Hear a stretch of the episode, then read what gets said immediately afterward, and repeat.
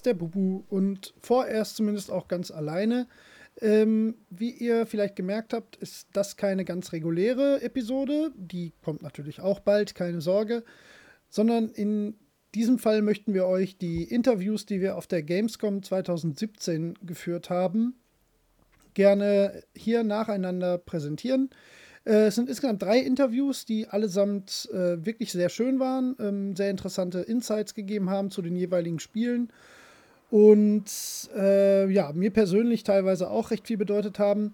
Ähm, kleine Einschränkungen an dieser Stelle und äh, ich hoffe, das macht euch jetzt nicht zu viel aus. Alle drei Interviews äh, wurden in Englisch geführt und sind natürlich auch nicht übersetzt worden. Das wäre einfach ein wahnsinniger logistischer Aufwand und wir sind auch nicht sicher, ob das überhaupt äh, vom Hörvergnügen dann etwas bringen würde.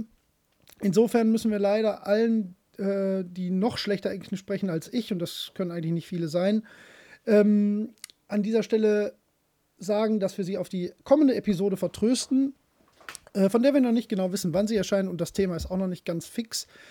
Äh, natürlich werden wir da dann auch über die äh, Spiele äh, sprechen, die wir auf der Gamescom selbst gesehen und angespielt haben.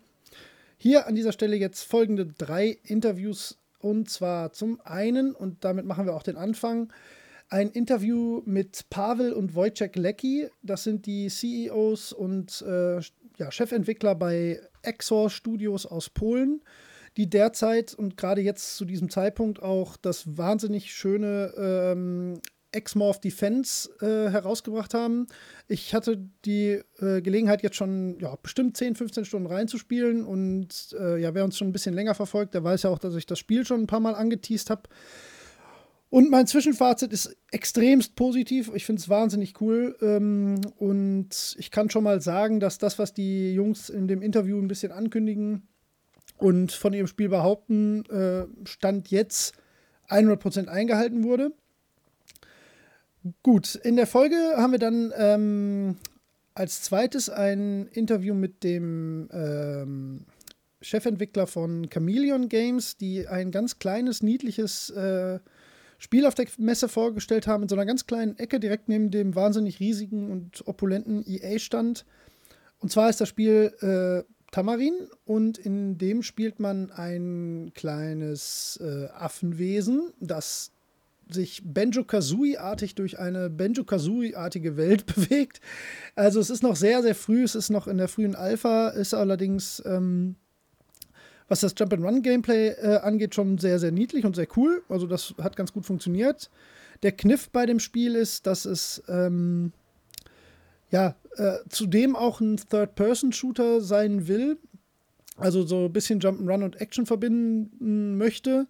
Und den Teil habe ich dann gespielt. Im Interview werdet ihr auch merken, wechseln wir zwischendurch. Also am Anfang habe ich das Interview geführt und Holger hat gespielt. Etwa bei der Hälfte des Interviews wechseln wir dann und ich hatte das äh, muss man ehrlich sagen, zweifelhaft Vergnügen, den Shooter-Teil zu spielen. Der ist okay. Okay ist aber auch wirklich schon sehr nett gemeint. Also der ist noch richtige Grütze leider. Ähm, heißt aber nichts, weil wie gesagt, das Spiel ist noch in der Alpha-Phase und es wird einen Kickstarter dazu geben und zwar im kommenden Oktober, wenn ich das richtig verstanden habe. Ich glaube nicht September. Dazu äh, vertwittern und verdiscorden wir dann aber noch weitere Infos, wenn es soweit ist. Ja, das zu Tamarin. Und als letztes ähm, hatte ich dann wirklich äh, sowohl Ehre als auch Vergnügen, ähm, mit der wundervollen Audrey Le Prince ein Interview zu führen. Wer die Dame jetzt nicht kennt, und das sei euch verziehen, denn ich kenne auch die meisten Menschen nicht bei Namen, die in der Spielebranche arbeiten, das ist die äh, Mitbegründerin von The Game Bakers, die äh, in den letzten Jahren das, äh, ja, eins meiner ja, mittlerweile absoluten Lieblingsspiele of all time halt äh, fertiggestellt haben. Und zwar das wahnsinnig tolle und sehr häufig erwähnte Fury. Äh, ja, und die habe ich ähm, auf einen Tweet von Gamebakers hin einfach mal angehauen, äh, die angekündigt haben, dass die äh, Audrey halt auf der Gamescom auch zugegen sein wird und noch Plätze frei hat. Und da habe ich die Gelegenheit beim Shop ergriffen und sie einfach mal angehauen. Und sie war so wahnsinnig freundlich, uns ähm, eine halbe Stunde einzuräumen, in der wir ein wirklich sehr nettes Gespräch über Fury, über das Team von The Game Bakers und die Entwicklung des Spiels geführt haben. ja, also da muss man vielleicht noch ein bisschen als Disclaimer sagen, das ist äh, sicherlich kein besonders kritisch geführtes Interview. Es ist äh, eher Fanboy-Gehabe meinerseits. Äh, ich glaube aber, dass daraus ähm, ein paar ganz äh, interessante Fragen entstanden sind. Und äh, Audrey zuhören war nicht nur am Tisch ein großes Vergnügen. Ich denke auch, ihr werdet damit viel Spaß haben. Äh, lange Rede, kurzer Sinn. Äh, das ist natürlich dann jetzt, wie gesagt, eine kleine Sonderfolge. Wir verzichten jetzt auch auf ähm, äh, den sonstigen Teil, den ihr am Anfang hoffentlich äh, immer wieder gerne hört, mit den Sachen, die wir gespielt haben. Es gibt kein Kenze noch. Äh, all das dann in der kommenden Episode, in der wir die Gamescom dann auch noch mal im Zwiegespräch ein bisschen mehr auseinandernehmen. Und insofern würde ich sagen, viel Spaß mit den kommenden Interviews. Wir freuen uns auch hier selbstverständlich sehr auf euer Feedback. Äh, ich denke, die ähm, Jungs von Exo Studios, der äh, ja, von Chameleon Games und auch von The Game Bakers, die Jungs und Mädels, die freuen sich sicherlich auch, wenn ihr ähm, Feedback dazu gibt. Die findet ihr alle ohne weiteres auf Twitter und auf ihren jeweiligen Websites. Äh, wenn ihr da Fragen habt, gerne im Discord, auch an mich. Und ja, ich würde sagen, viel Spaß, geht's raus, kauft Fury, kauft X-Morph, damit macht ihr sicherlich nichts falsch. Und äh, wir hören uns dann sehr bald wieder. Und bis dahin, auch vom Holger, liebste Grüße und tschüss.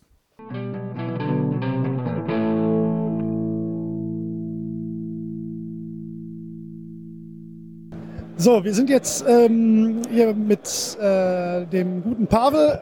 Ich habe deinen Namen, your name. Wojciech. Wojciech, Pavel und Wojciech ähm, von Exo Studios, den Programmierern und Machern von äh, Is it Crossmorph or Xmorph? We're not.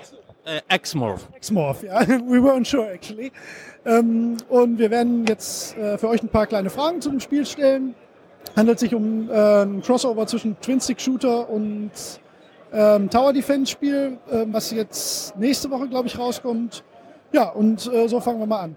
So, um, Pavel, um, would you mind uh, to introduce yourself and your brother to our listeners and please explain what um, what is your job uh, on uh, Xmorph and uh, perhaps some words for, about what the game actually is. Okay, of course. So um, my name's Pavel Lekki. I'm uh, the CEO, COO uh, at Exor Studios. I'm uh, one of the co-founders. Wojciech is our CEO. we founded the company in seven persons. We're still everyone's on the team, so uh, out of a 12 person team, everyone from the company's owners are still developers. Uh, we are self funded, we're completely independent, and uh, we've been developing our games uh, based on uh, our previous game, Zombie Driver. So we're financing ourselves. We're very happy with that. That gives us a lot of independence, and that allowed us to create Xmorph as the game that we intended. so uh, we've developed our own engine. It's called uh, the Schmetterling engine, uh, and uh, thanks to that, we were able to incorporate a lot of destruction uh, in the game. Uh, so it's a it's a twin stick shooter tower defense hybrid. you play as the Xmorph, the alien race that's invading Earth to harvest the resources that are here. The, the goal is plain and simple. They just want to take over and uh, humans are in their way. So uh, when when the Xmorph land, the humans defend themselves by attacking Xmorph structures, and your goal is to defend the Xmorph harvesters from human forces. And uh, you can do that in many ways. You can uh, attack human forces directly with your fighter, so that's the shooter part, or you can uh, set up defense towers and play strategically you can also take advantage of the environment, uh, which is completely destructible. All buildings, bridges, uh, everything can be destroyed. We've modeled every piece of uh, each element with complete detail. So if you blow up a building, you will see desks inside it. Uh, you will see uh, things like uh, bathtubs, and you can really yeah take a peek inside that our artists were actually wondering if people are going to notice that Uh, but we've seen that from from our trailers. Uh, we've seen really positive uh, comments, and it was really worth it. Uh, it is visible, and it makes a difference. You can uh, you can really uh, use that feature because you can, for example, collapse an entire building on your enemy's path, and it changes the way how they move. The AI adapts in real time to the changing environment and uh, you really have to take advantage of that, especially on harder difficulty levels. So uh, that that makes you uh, think. It's uh, it's not only a simple sh- uh, shooter game, but uh, there's also that strategy level that that that you have to leverage. And also thanks to the Schmetterling engine. Mm, we were able to use that advanced AI uh, to calculate everything in real time. We've uh, multi-threaded our engine quite a lot. Uh, for example, on the Xbox One, we are utilizing all of the CPU cores. So uh, we have six CPU cores completely saturated. The game loves uh, multi-core CPUs, on, and also thanks to that, it runs in solid 60 frames per second on both the Xbox One and the PS4 uh, we are also working closely with NVIDIA on the PC side, and uh, we've optimized it uh, so well that you can actually play it even in 144 hertz. Uh, so on high-end monitors, you can you can really take advantage of uh, of good hardware, uh, which is not obvious. Some engines have problems with such high frame rates because of certain uh, technology costs. And uh, thanks to using our own stuff, we really polished that and we were able to achieve such high frame rates. Yeah, yeah you, you actually you answered all the questions that we had already. No, no. Um, so um, yeah, you you talked a lot about the game, and you said that it's a hybrid between a twin stick shooter and a tower defense game. So what would you say, or what would you say? I don't know who wants to answer. Um, is there any preference from your side? Would you more likely say it's a twin stick shooter with tower defense elements, or is it tower defense game where you can also uh, play a twin stick shooter, or is it really both? Uh, well, we tried to make the game so it should be playable for, for the fans of the twin stick shooters as well as fans of the tower defense games. Uh, there is a whole technology tree in the game where you can uh, buy upgrades, buy special towers, but you can also buy weapons for your spaceship. So basically, you can uh, play it the way you want to play it. If you feel more comfortable in the area of twin stick shooter, then you can do a lot with just with the shooting. Some level that's good for me. Only only with shooting, you can just uh, place the towers wherever you want and start shooting, start playing this way without that much thinking. But uh, of course, in the later levels, you will have to do some uh, strategic planning, and uh, the time is not limited. So uh, you can also play uh, as, as a tower defense fan if you plan the towers really carefully with the laser fences, with the paths. then you don't have to shoot that much. So I think it should be a, a, good title for, for fans of the twin stick shooters and tower defense games as yeah. That's great. That's actually why um, I, I, guess I recognized it for the first time like half a year ago or so on Twitter, and um, yeah, that hooked me to to the idea actually because. Um, um I prefer twin stick shooters, I would say, but I also like uh, tower defense games, and I guess you um, it's the other way around, I guess, Holger.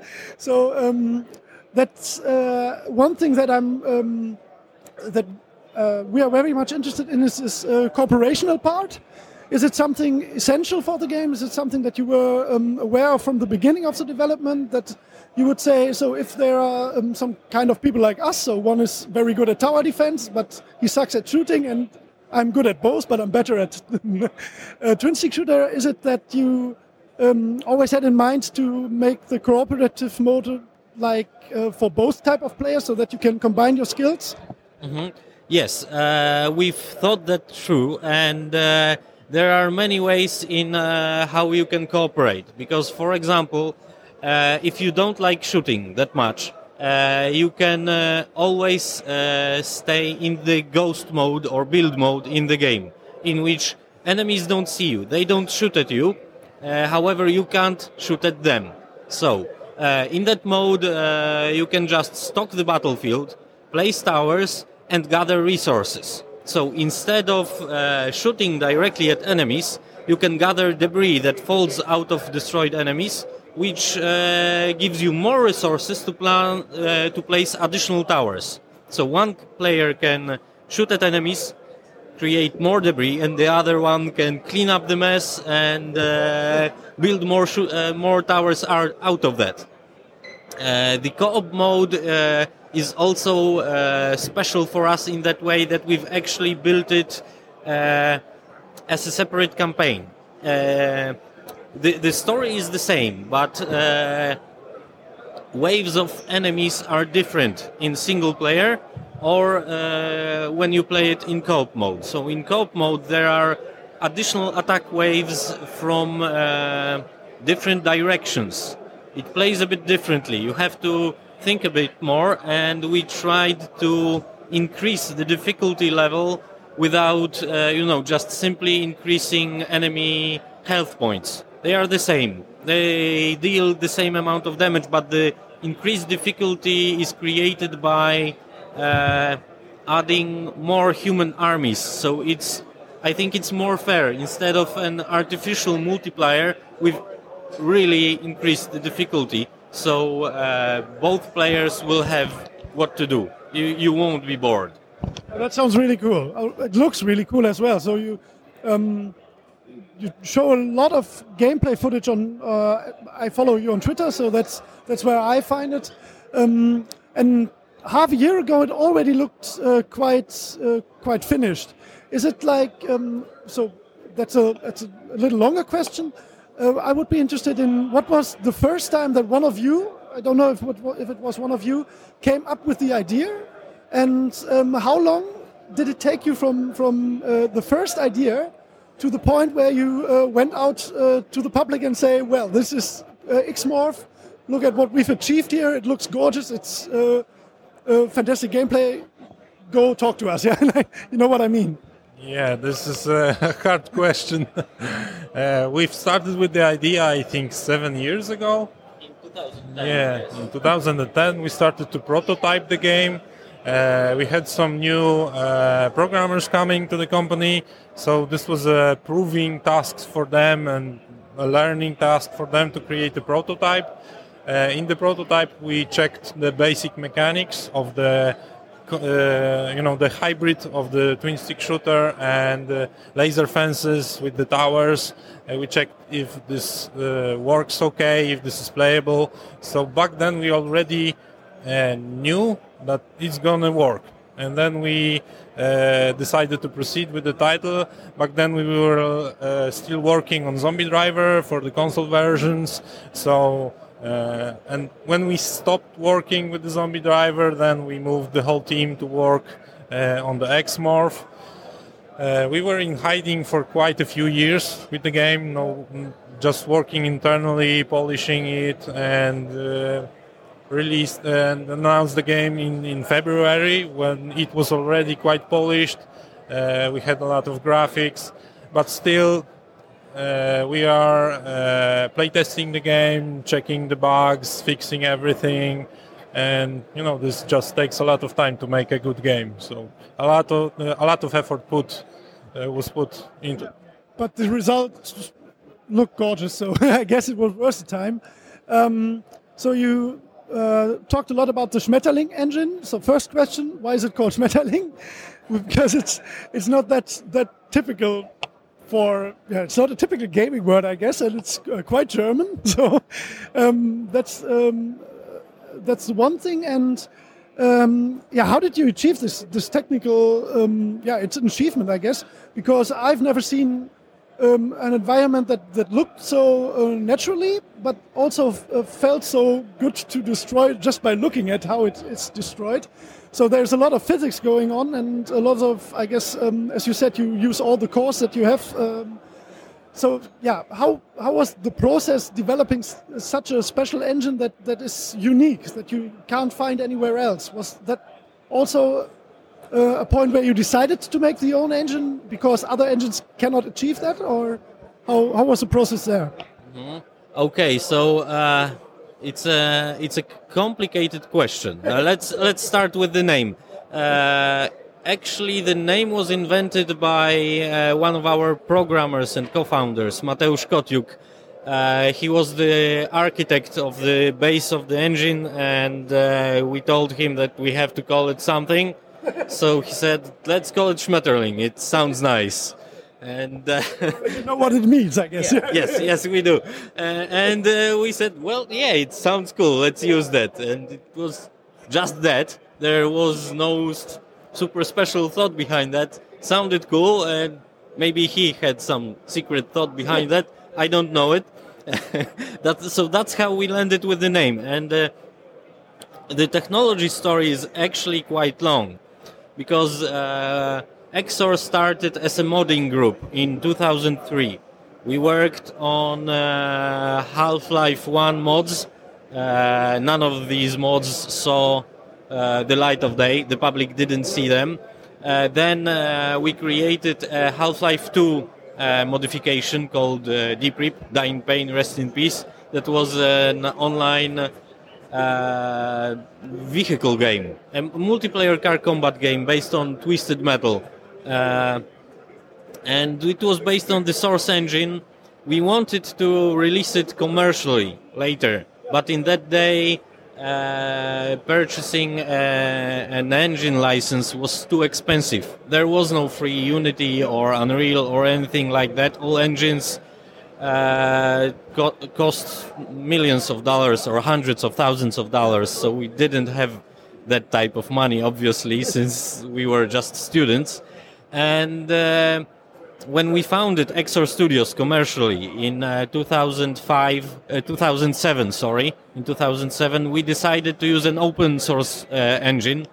Uh, we used the Ogre 3D rendering engine for for Zombie Driver Yes, exactly.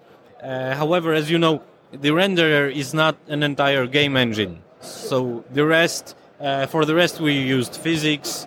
For game logic, we used our own stuff, and it evolved. We created Zombie Driver using our own technology, and it was working. So it was an obvious step. Uh, to evolve that technology. There was no point to uh, to pay for Unreal. It's not free. You have to pay royalties with Unreal, uh, and uh, we actually like developing our own technology.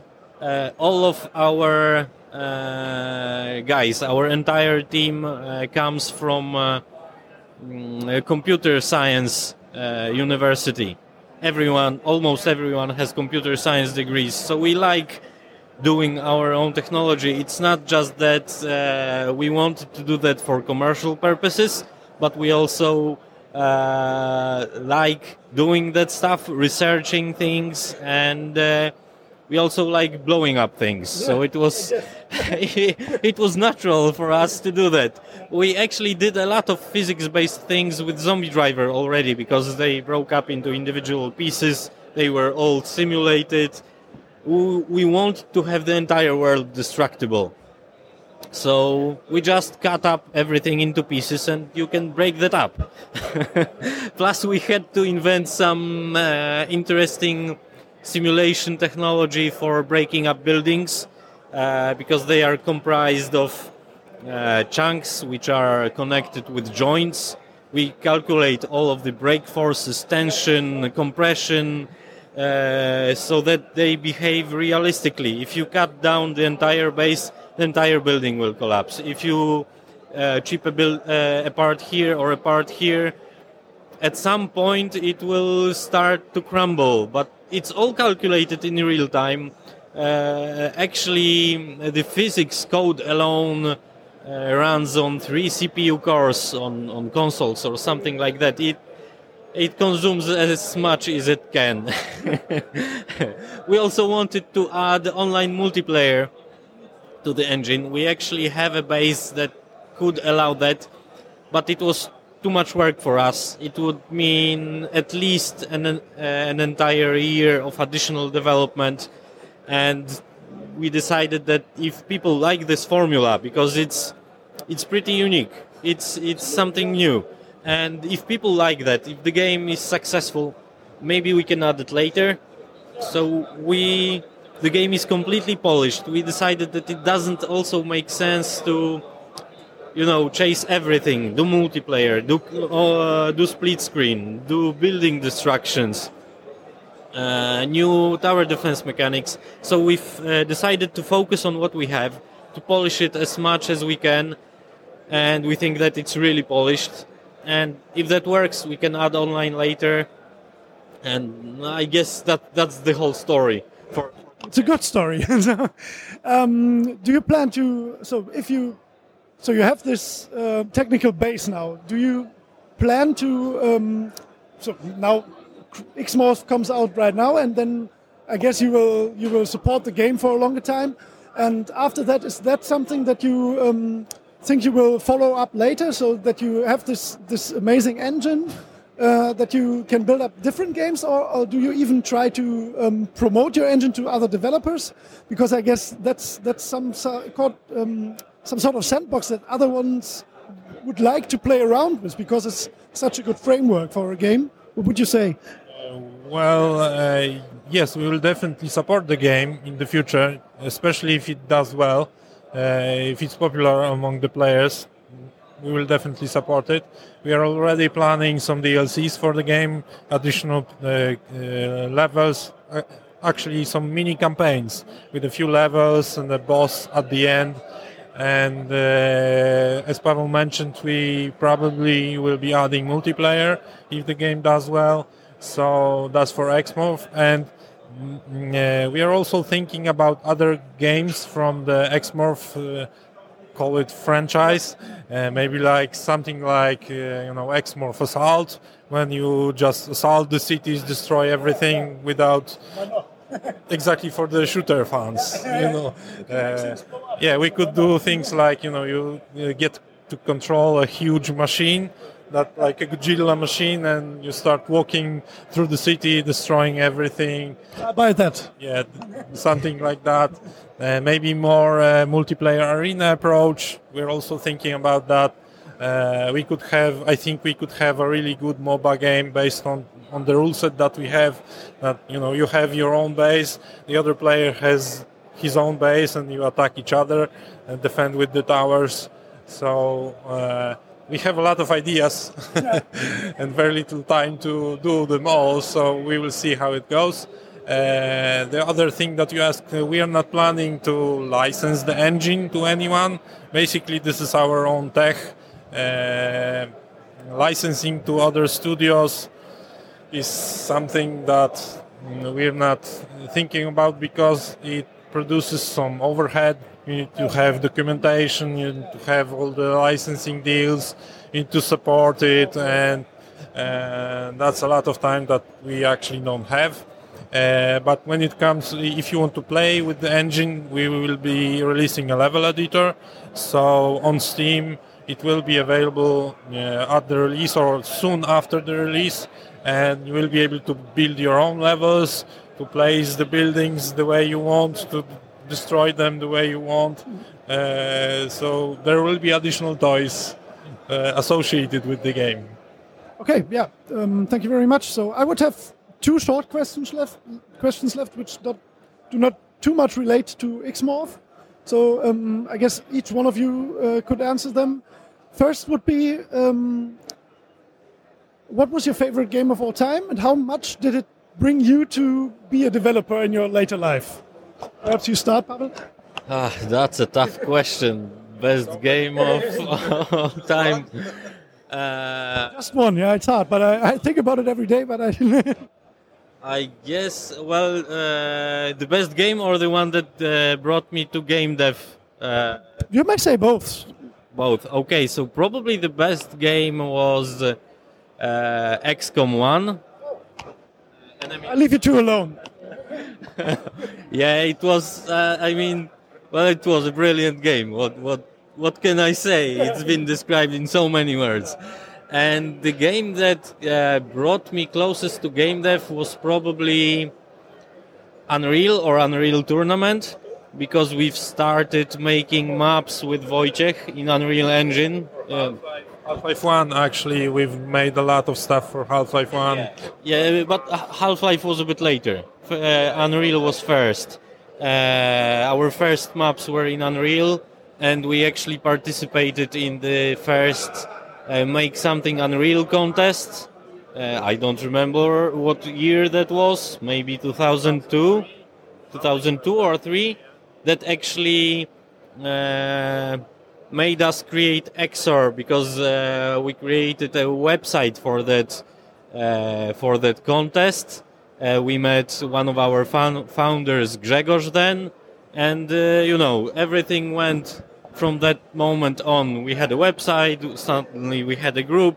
From making maps, we were making mods. Out of making mods, we started a company, and now we are here. Those two games, Unreal, the first Unreal, and the first Half-Life. I think those were the two games that impacted us the most when it comes to game development. But you also need to answer the, the harder question. One game out of so many. Well, I also played with Pawel XCOM, uh, XCOM 1. We actually played it. We had uh, one, yeah, single computer, so we played it together. Uh, I don't know, Fallout series maybe. Yeah, the, the, also a huge fan of Fallout. Well, I could start, you know, naming games, but well, well, that's both valid answers, totally. Um, so perhaps uh, last thing would be that you uh, may advertise where to find uh, X-Morph next week. I guess. I guess it's the end of August. Um, so where where can we uh, or our listeners buy it? Where can we uh, find your game and on which platforms um, may we play it then? Okay, so X-Morph Defense uh, is coming to Steam uh, Xbox One and PlayStation 4 on uh, August 30th at the same time on all platforms. And it's going to cost uh, $20 or 20 euros uh, depending on when where you are buying the game. yeah. So, um, yeah, that would be everything with me. Okay. So, I guess we, um, yeah, thank you very much for the interviews. Thank you for your time. Uh, it was really interesting. Thank you for all the insights and um, yeah, we try our best to um, uh, keep promoting this game. Uh, I'm really uh, anxious to to get my hands on it because it looks so much like a game that I would produce myself. So uh, I'm very excited if you achieve um, the goals that you had, and uh, yeah, thank you very much. Thank you.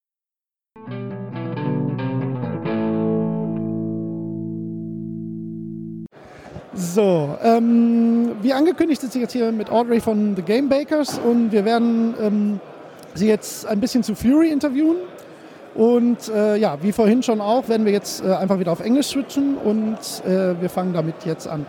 So, Audrey, uh, thank you that you found the time to talk to us about uh, Fury and the Game Bakers. So I guess we, we can figure out both a little bit.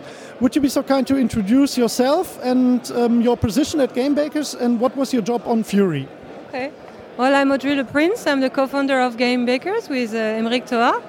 And on Furi, I was uh, the executive producer, and I also worked on the writing, so the creation of the story, the universe, and the writing. Sorry. Never mind. it's a little close here. Um, so, um, what we were wondering in every project, there's always the point where somebody comes to someone and pitches uh, any idea for the first time. Uh, how was it with this project? Was it Eric? Was it uh, Emeric is the name? Was it you? Or how did it all come together? No, it was definitely Emeric. He, he had this project in mind for about 10 years. He wanted to do a game with only boss fights. And uh, we just been working on other projects and uh, we really developed uh, a certain knowledge of action games and uh, beat them up and he was like this is the perfect time now we're gonna we're gonna do it we're gonna do this game and it's a game only about boss fights um, and uh, from the very beginning of the project, his idea were already very, very clear about what Furi was going to be. And the funny thing is, we pitched first. We made a, a video, like a fake prototype with Unity, to really um, see how it would look, how it would feel, how it would play, try the animations and everything. And when and this is what we used also to meet with partners. And when we look at that video and you compare it to the final game, you can hardly tell the difference. So we we stayed very true to his vision, and it was really from the beginning very clearly uh, stated. Okay, that's great. Um, so there are two questions concerning this. So um, why was it the perfect time when he pitched it to you? Um, was there anything that happened before with all the other games you had, so that you knew um, now we got some some some money left and we got um, the time to make it? How was it? Uh, how did that come together? Yeah, so we, we started Game Bakers in 2010 and we did games on mobile, so uh, tactical RPG, Squids, um, and then we did uh, Beat Them Up, Combo Crew. So we kind of were in the action RPG um, style and genre of games. And we really wanted to move back to PC and console because we were console gamers. We coming from Ubisoft and uh, we always play on console. And because when we started Game Bakers, we wanted to start with mobile because it was easier to make a game with a small team and a small budget. But after those three games, we felt we were ready now for uh, going back to console, getting bigger budgets, bigger games, bigger teams. And also we had this expertise with Beat Them Up and Combo Crew. And then we secured um, um, another project to work on for us to really have the time to work on the conception for Furi. And we did the Ninja Turtle mobile game for the launch of the Ninja Turtle movie. I don't know if you remember. And the Michael Bay one, yeah. Well, anyway, uh, it's quite forgettable, I think. That's just my opinion. And so we had this time where we could really do a great pre-production and put our ideas together. And uh, then we could start Furi slowly and ramp up, and we could find the people when we were needing for that project, like Takashi Okazaki, of course. So that was the perfect timing for us because we had time to do a great pre-production, conception, pre-production, and then ramp up for, for a bigger project. It's good that you talk about your team because um, I watched the, the making of on, uh, you can find it on YouTube several times actually by now. And Emeric um, explains that um, you had the perfect programmer for the fighting, the, the perfect animator, the perfect um, uh, artist for, for the art style, so on, so on.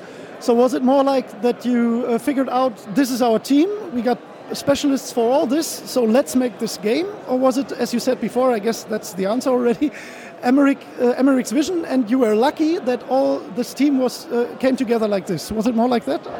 Well, I think it was definitely the vision and the fact that we thought it was unique and strong, and it was going to be outstanding. And something I can pitch you in one sentence, a game with only boss fights, it's strong. Everybody understands. Some questions raised maybe, or you're like, but at least you understand. So we knew we had something really strong there. And it happens that our team was also really good at action adventure. We recruited the best animator to do the, the beat them up and all the animations, and we had our programmer has been with us from the beginning, and they were really good uh, at also uh, um, the AI and uh, the combat and the gameplay and the fine tweaking of the gameplay. So we really had the right team. And the people we didn't have, we went to get them, like Takashi Okazaki yeah, yeah. or our other art director, Anthony Bayer, um, which is our style. How, how did that um, come together with, uh, for example, so um, you said already Takashi Okazaki, who's very famous, I guess, for, for Afro Samurai and stuff. Um, how did you reach out to him? Um, was it was it hard to get him on board? Was the vision so clear from Emeric that he said, "Oh well, that, that's something I can get behind"?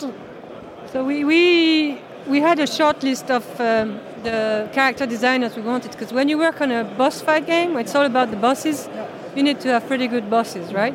Sure. so we had our short list, and it was like the dream list, and Takashi was high on that list.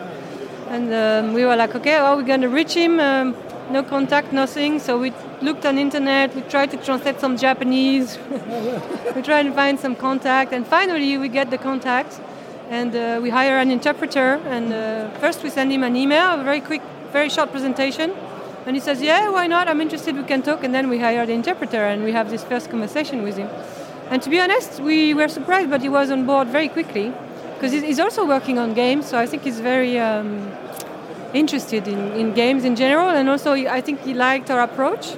And he liked the fact that we were uh, French and a different culture and exchange of culture. So he came to Montpellier for uh, the south of France to, for like a week or two, and he was very happy with the lifestyle here. And uh, We went to Japan also to see him, so yeah, it worked. Sounds like a really, really good um, working process. Um, so, if you uh, take it all together, that um, it's, it's it's not the biggest game, but everything is so really, really polished. It's all so very much on point. Um, how long did it take from from the first idea to the moment where you were so satisfied with everything, uh, with the art style, with the music that we have to talk about definitely uh, later, um, and uh, the whole gameplay and everything around it? How long did it uh, take for you? It took a bit uh, less than two years. Uh, we, we started in November 2014 and we sh shipped the game in July 2016. So yeah, a year and a half, big year and a half. just really quick, we, we had an interview earlier for a game that um, I would compare from the size, and they said it was more like seven years, but that was a smaller team, I guess. Yeah? So, so how many people were working on Furi in total? If you. Maybe I get it wrong about the dates. Let me think. it's, it's, it's a big above a year. I think it's almost two years. So. Yeah, yeah, but that uh, it appears quick to us. it's, uh, it's um, not a year for sure. Um, so we, we started at five people and then we ramped up to 25. 25 in total, okay. Yeah.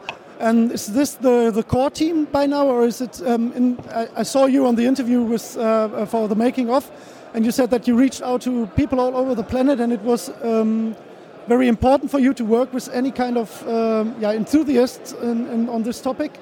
Um, so, are there uh, any people that stick to the game bakers, or is it still um, something that you uh, try to uh, insist on that you find people that love games and work for games all over the planet for, for your coming projects, perhaps?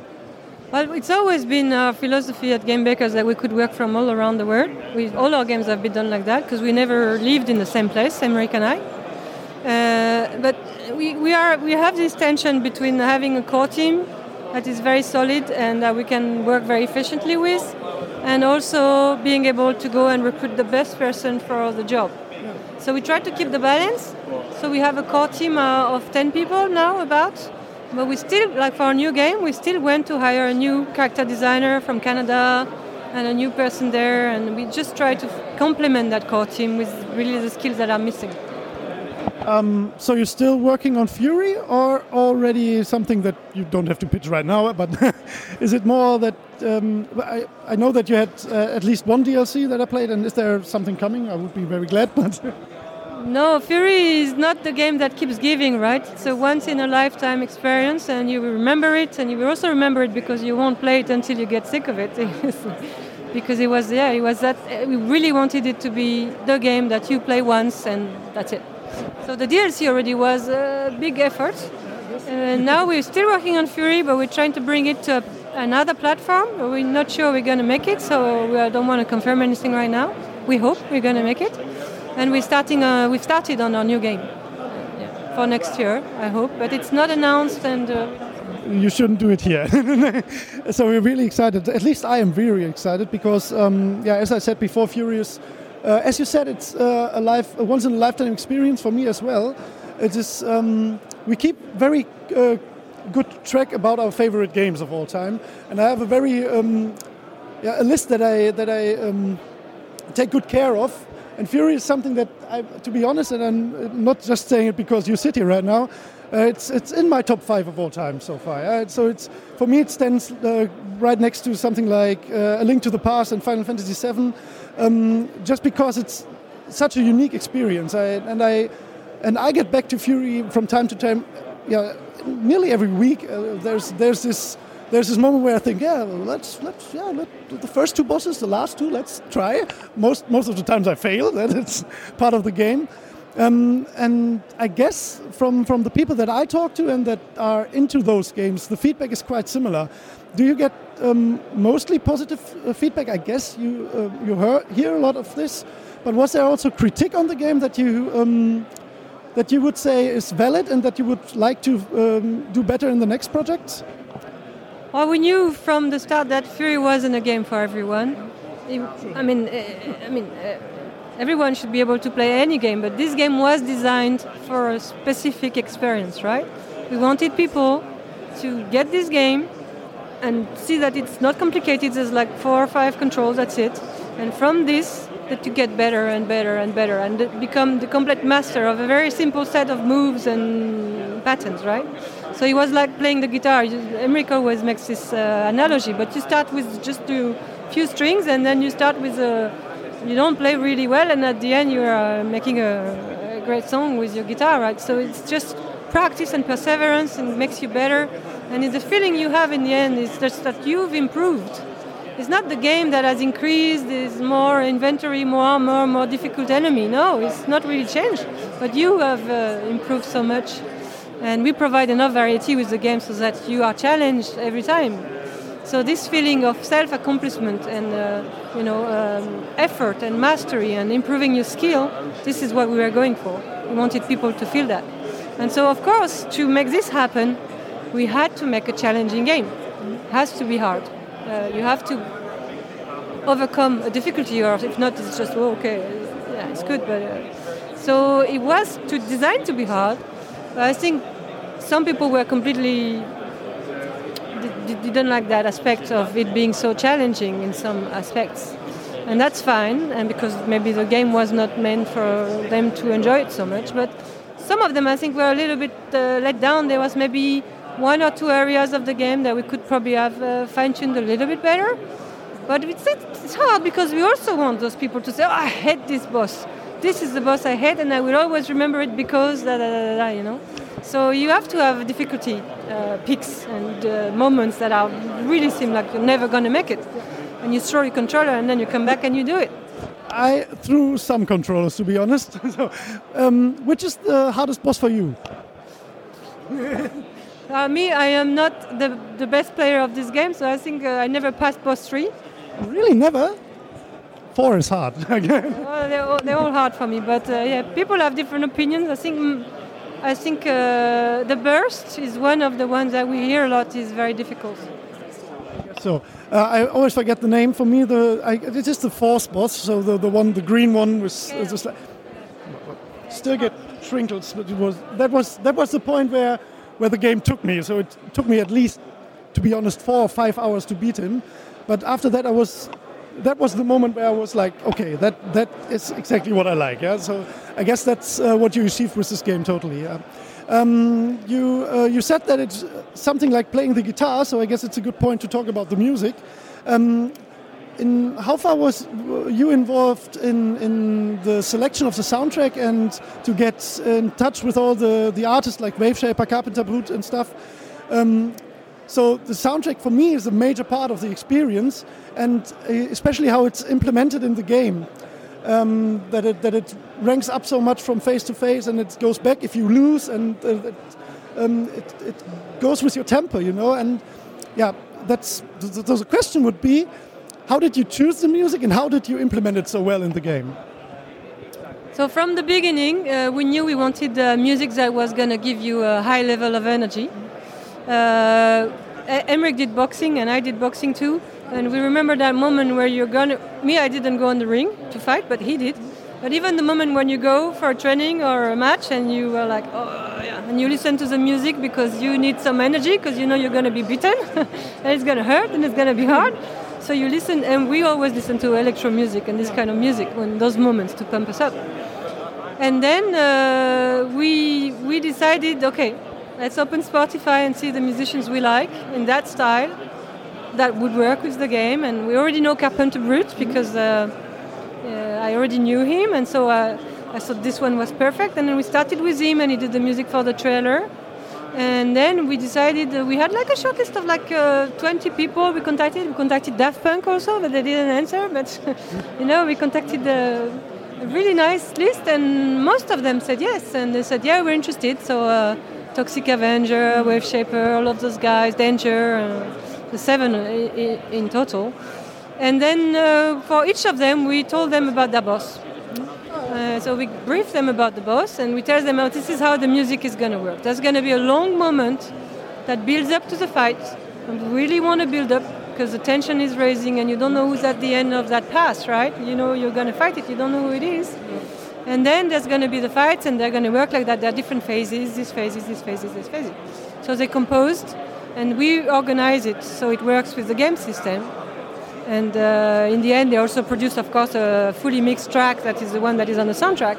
But it's a bit different from what you hear in the game, right? Because uh, it's. Uh, and so we did everything from scratch by ourselves. Uh, we contacted them and uh, uh, asked for original creation. Those are all original creations. Nothing is licensed, right? We make them play the game, see the game, and then they compose, and we're like, yeah. Yeah, yeah I guess. Yeah, that's that must be the reaction, I guess. um, so the the only aspect that we so we didn't actually talk too much about the gameplay, but I guess everybody. Um, can, can take a look on YouTube or play it yourself. Really do it. So it's it's an experience that you cannot show on audio, I guess. But uh, what you could explain is um, uh, the, the story and how you implemented it because it's quite special. Um, you got um, you got this um, uh, yeah parts between the bosses where you where you do nothing but uh, progressing in the story and uh, coming down. I guess I guess that's a major point of it.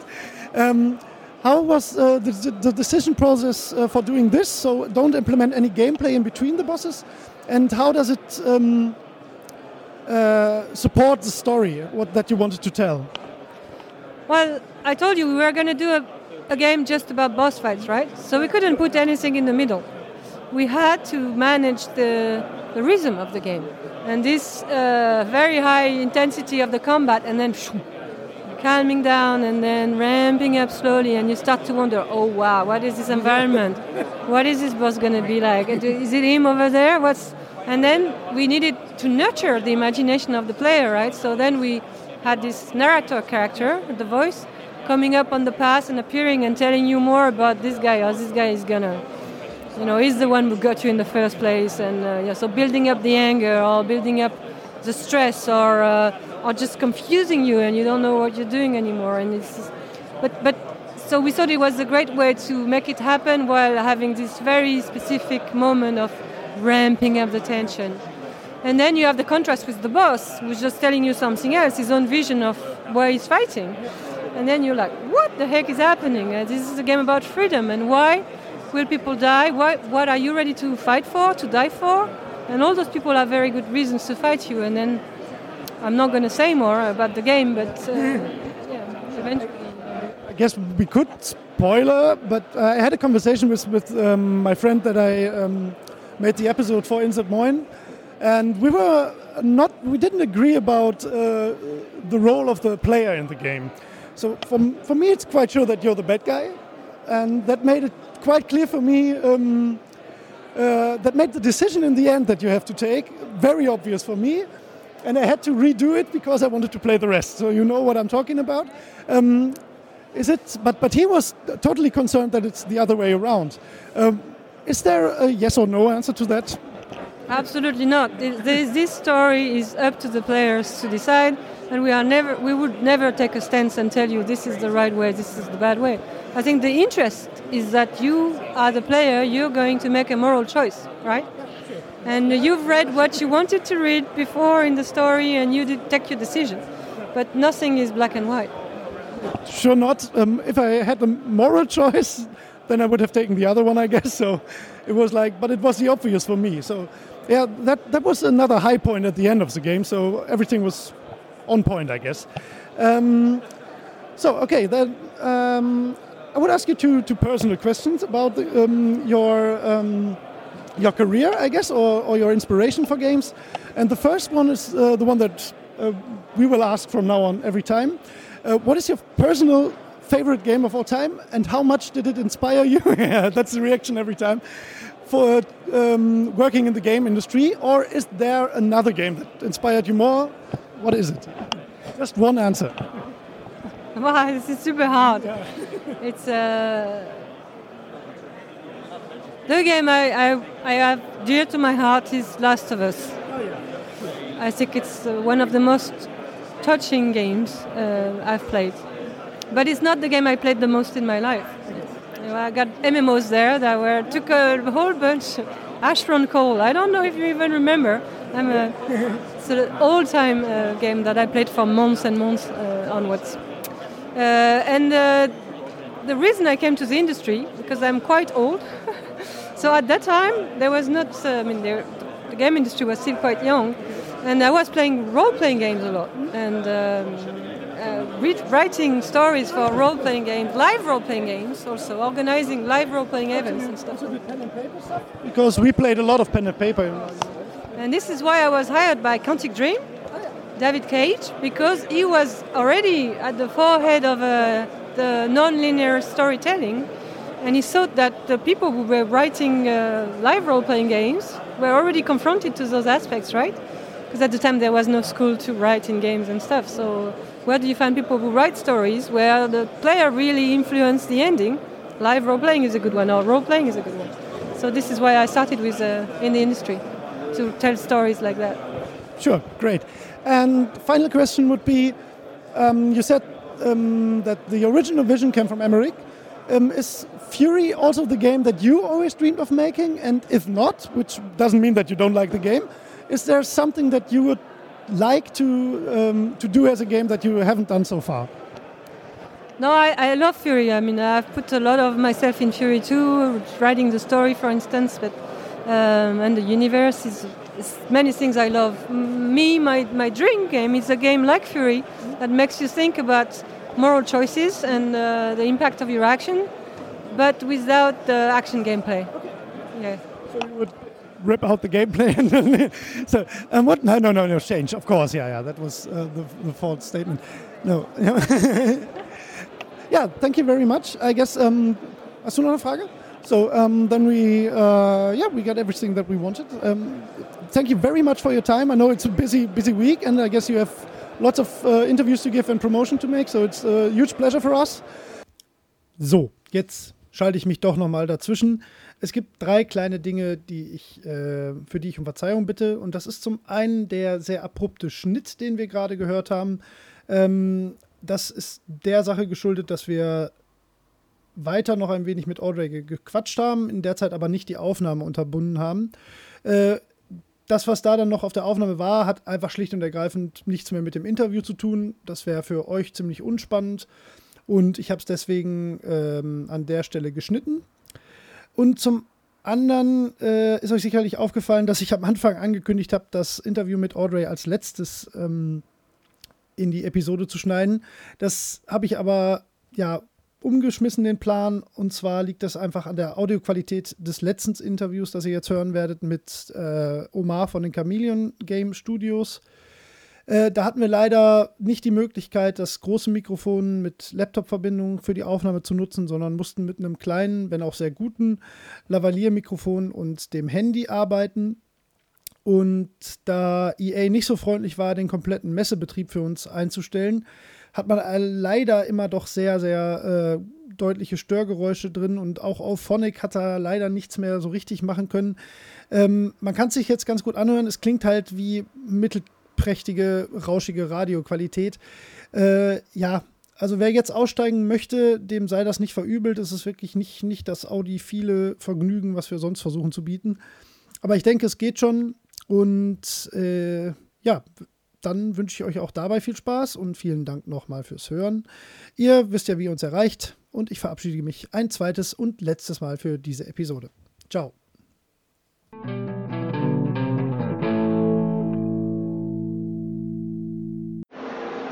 So we're here with Omar from Chameleon Games, or, and uh, we're looking at um, a quite special new game that I guess Omar will introduce us to.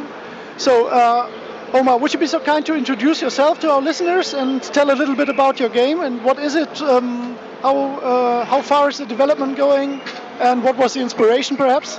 Yes, this game uh, I wanted to develop since I was a teenager, actually, and uh, because I really wanted to uh, make a wonderful and creative and imaginative video game.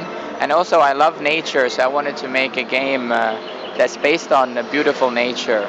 Especially uh, in this game, I chose to uh, develop it based on the Nor- uh, Nordic nature because I grew up in Norway and I really love the nature and the atmosphere that you get and all the beautiful plants and forests that, that are there.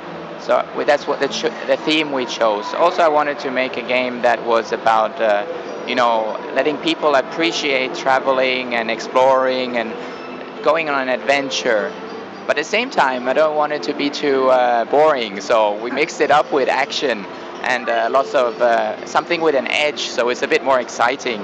So in this game, we also have ants dancing, we have uh, nightclub atmospheres underground. So the underground world of the insects really contrasts with. Uh, with the uh, cute animals that actually are in the forest above, and the, the evil insects then invade the whole forest, and there are just so many of them, and they take over the entire forest, burning it down, and the tamarin really uh, has to try and find his family because he's lost his family because all the insects have invaded the forest.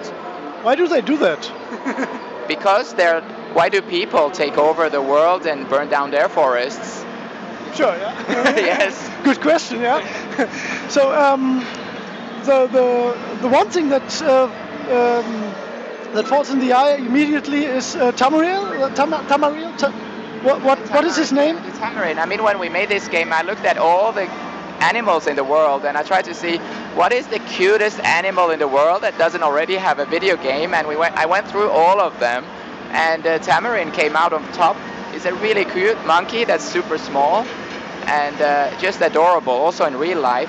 And so when I did that, I approached a guy who did the Diddy Kong characters and uh, uh, Dixie and a lot of the Banjo-Kazooie and all, a lot of characters that I like, and asked him, "Can you make a star character for me based on the Tamarin?" And so we really worked hard to make a sort of recognizable, iconic uh, star character that's super cute and furry and fluffy, and and but also he can be a bit tough, of a tough guy at times. Yeah. So for, for our listeners, if you don't know what a tamaril is, it, it looks like a mix up between a monkey and a squirrel, I guess. So somehow. A tamarin is a real monkey. yeah, sure, yeah, I would guess. Something called a tamarin, and they, they are um, they're they're really small monkeys, size of a hand, and uh, They're so tiny, really. Okay, that makes it even cu- cuter, I guess. yes, yes, they're super cute. Yes. So uh, yeah, so uh, we have a family actually. So this is the main character. He's out to save his family, and there's a there's a girl and there's a baby, and uh, so uh, he's. But they've been uh, driven away by the insects, and the insects are so many, just like people, and uh, they never get enough. So actually, they come from the underground up to the up to the forest and uh, overtake all the places so the animals have no place left to stay. So on his quest he also saves some animals like birds who are taken hostages, are taken hostage and uh, he also gets help from other animals like a hedgehog that pops out of the leaves. Okay, great. Um, so we watch Holger playing uh, the game right now, and he's in this exploration mode, I guess. That's what you called it in the in the demo. Um, so it, it's got this, uh, as you already said to us, it's got this Metroidvania vibe and a little bit of Banjo-Kazooie as well. But we also saw in the trailer that there's this, this action part.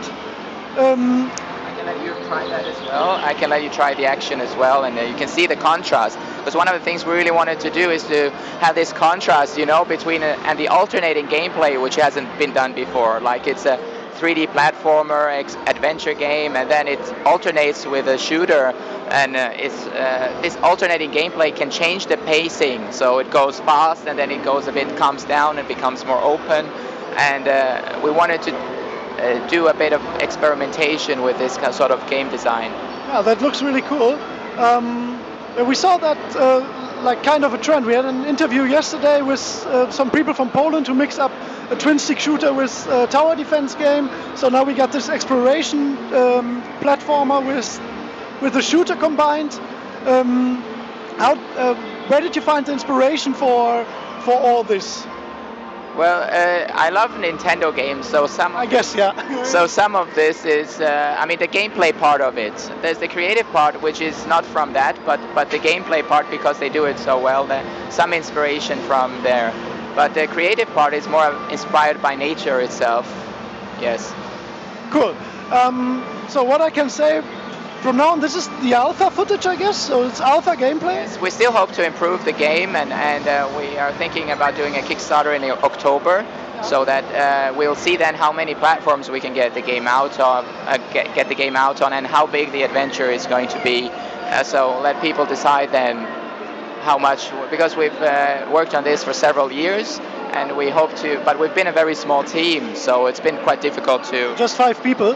Yes, just about five on average, and uh, a few are part time. So it's been it's quite hard to get uh, this sort of scale of game with uh, the requirements needed for games nowadays. How much you need, effort you need to put into them to get 3D graphics, especially, and good quality 3D graphics. Like we worked on the fur, we have our own fur solution. We have light shafts, a lot of uh, different graphics technology that we've made ourselves. Um, so yeah, the reason I, why I asked because uh, you already said it. Um, it seems like you uh, set quite a major um, effort into the into the graphics because it looks really good so far. I guess um, so, especially um, the main characters.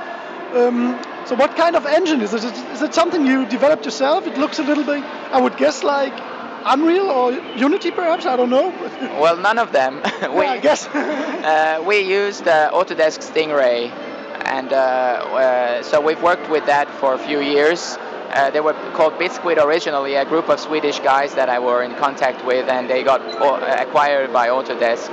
So uh, what uh, we've been able to do is modify that to our own requirements and uh, make this game the way it looks. So it's a mix of their technology then and some things we've done ourselves, like the fur, which we tried a lot to make the tamarin as cute as possible. Yeah. yeah.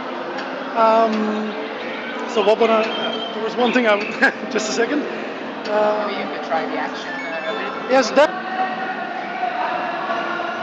So, what platforms are you developing for? Uh, we've done, uh, we've been developing PC so far, main platform, but we've also done some development on PlayStation 4. So those are the two main ones we've tried so far. But we're also interested in other platforms uh, over time, and yeah. Uh, you're up to start a Kickstarter um, campaign. Yes, we're hoping that uh, there's enough traction then to uh, allow us to release on more platforms by doing that. Uh, depend that on how much money you get out of that? Yeah, uh, yes, it's a funding question, I think. because also, like some platforms that are out now, like the Nintendo Switch, uh, it wasn't out when we started the game, so obviously we haven't done that so far. But uh, that's also quite interesting, and a lot of people have asked about that. Yeah. So when you started developing this game, what were you exactly aiming for? Was it that combination of a shooter and an adventure game? Was that the main idea, or where did it all come from? Well, I, I like things to be exciting, but at the same time, I like things to be atmospheric.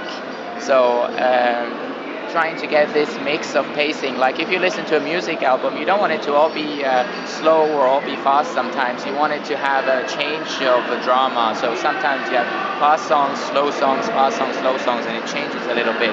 And I find that interesting. So I try to bring that into a game as well, that you have this change of pacing and you explore for a while, then you go in somewhere, and then suddenly it becomes very fast and, and uh, there's stuff happening. So being on a big adventure where uh, that's really what I was hoping to do and getting a sense of traveling uh, and, and also getting some excitement into the story.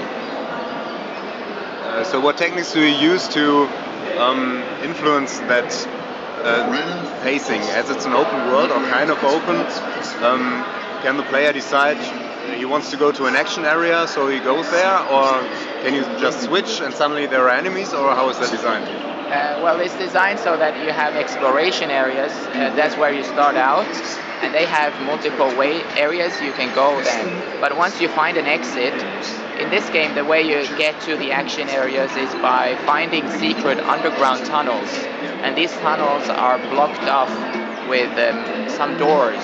And to open those doors, you need enough fireflies, and the fireflies have electrical properties. And uh, when you use those fireflies, they sort of electrify the doors and bring the rocks um, to the side and it opens up and you enter those areas. So when you go in there, it becomes an action area. And each action area has an exit or multiple exits that lead to an exploration area. Okay. And the exploration area has ways to get to the action area. So that way we alternate the pacing. Uh, we don't need to control it that tightly, but I think in games, uh, what is uh, important is I think every area can have its own atmosphere. So we're designing by area. So when you get there, this happens. When you get there, it's slow. When you get there, it's fast. So it depends on where you go. So that way we can uh, alternate the pacing. Um, but it's not designed like you can avoid either part. It's uh, for people who like both, right? Yes, I, I think for me it's, it's, it's really important to let people have uh, like uh, ups and downs, basically. Yeah.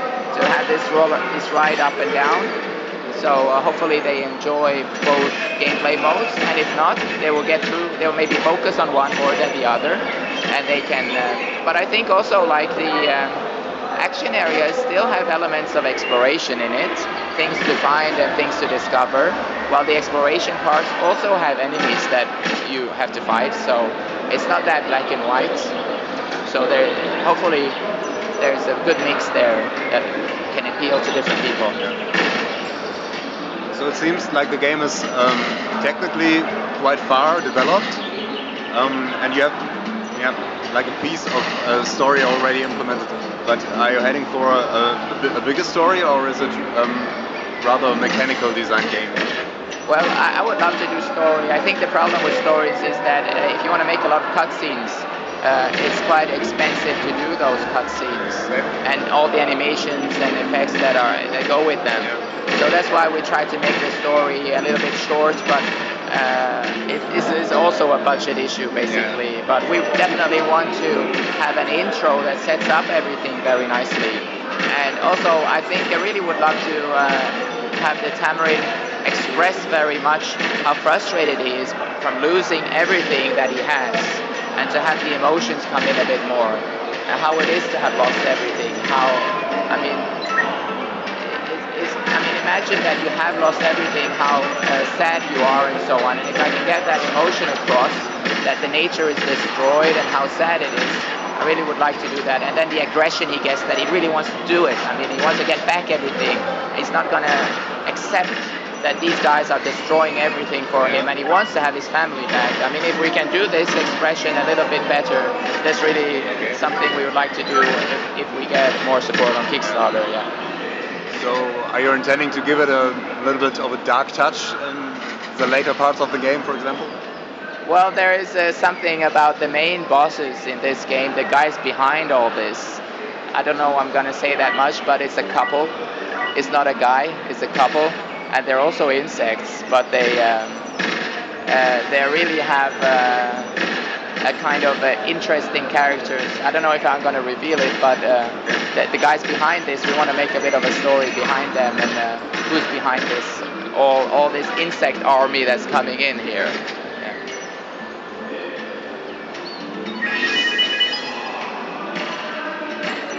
So also with the birds here that you see, the, the birds, uh, we try to make, you know, what we try to do in this game differently is uh, also to have some behaviors to the collectibles. Uh, like, not that you just go and collect things, but the collectible things do things. So uh, you have fireflies that try to escape, you have birds that try to find you. So they, are, they have behaviors that are opposite of each other. Okay. And uh, so he really tries to go and uh, the birds will come to you if they find you, but they will try to escape the ants. So that's he finished the demo there.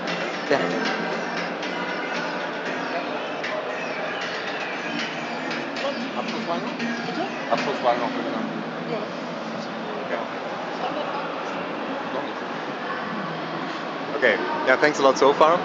Uh, we'd like to add some personal questions um, up front, nothing too personal, don't worry.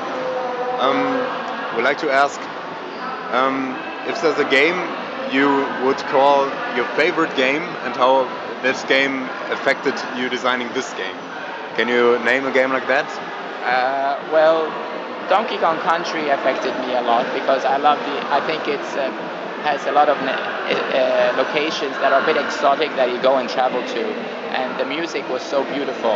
Uh, I really love the music the atmosphere in it, and that, that's why I contacted David Wise, the musician of Donkey Kong Country, to make the music for this game as well, because uh, I really wanted to have that atmosphere, and I felt it wasn't as cute, and uh, I mean it wasn't just all cutesy and uh, fun and so on, but it had an atmosphere to it that maybe is missing in some of the games uh, that are done uh, by, say by some companies nowadays. Yeah, to be uh, conservative here, but uh, but uh, we wanted to. I wanted to get a bit more atmosphere into it, so there's it's not too kiddie, but still has atmosphere. Yeah. Uh, now that you said, I can I can see the influence actually. Like Donkey, Donkey Kong Country. Influence of Donkey Kong Country in this game, kind of. I think there's like uh, about uh, five or so people that from Donkey Kong Country's original team that has uh, contributed, and our lead artist is also also worked on the Donkey Kong games. Uh, so uh, there's definitely a lot of uh, art and uh, audiovisual influence there. Yeah. Okay. Okay. You was vergessen? Okay. Thanks a lot. Thanks. Uh, yeah, maybe you can say when your Kickstarter campaign will uh, kick off. Uh, the Kickstarter we plan for 15th of October, as long as everything goes to plan. Yeah. Okay. Yes. Thank you. Yeah. Thank you. Thank you. It was fun talking to you.